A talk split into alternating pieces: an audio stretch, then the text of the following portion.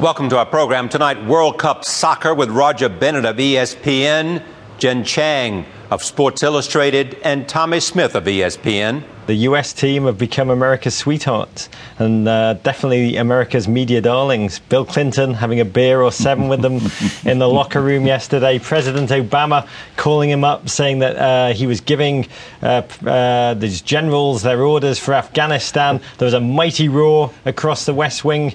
Uh, he came out of his office to say, what the hell is going on at this moment of national uh, importance? And he realised his entire staff were watching the game at their desks, and Landon Donovan had just scored. So America is engrossed, and the real question now is, Charlie, will a love affair last, or will it end four thirty tomorrow afternoon? I thought maybe South Africa would ride the sort of host nation uh, aspect and, and, and the support and maybe get through to the, the second round, but um, I actually predicted most of them would go out. Uh, I mean, Cameroon, Nigeria's debacles don't, don't really surprise me. I think the Ivory Coast really were the, the only team that had the real quality to potentially go deep, but they obviously had a, a very hard first round draw. Mm. Uh, with Ghana, they're, they're an interesting team. They're, they're very defensively tight, which is uh, against the usual stereotype of African teams. Um, they do play very powerful, pacey, aggressive attacking football. Their, their problem is that they just can't, cannot get the shot on target.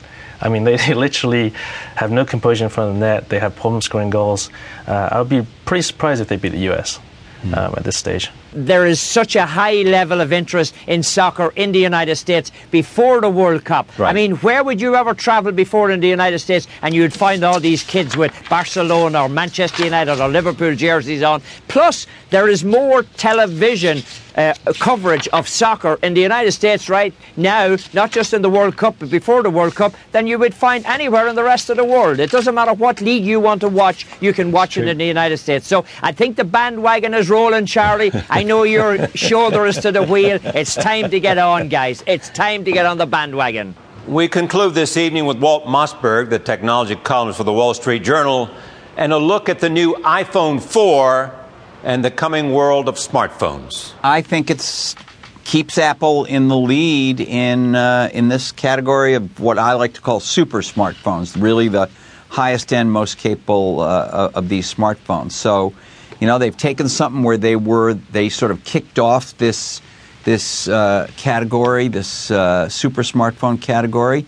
They've uh, been the most, I've, I've said they're the most, it's the most influential phone in the world, in that other people uh, copy it and try to compete with it. And I think that this fourth generation keeps them in the lead. The World Cup and the iPhone four next.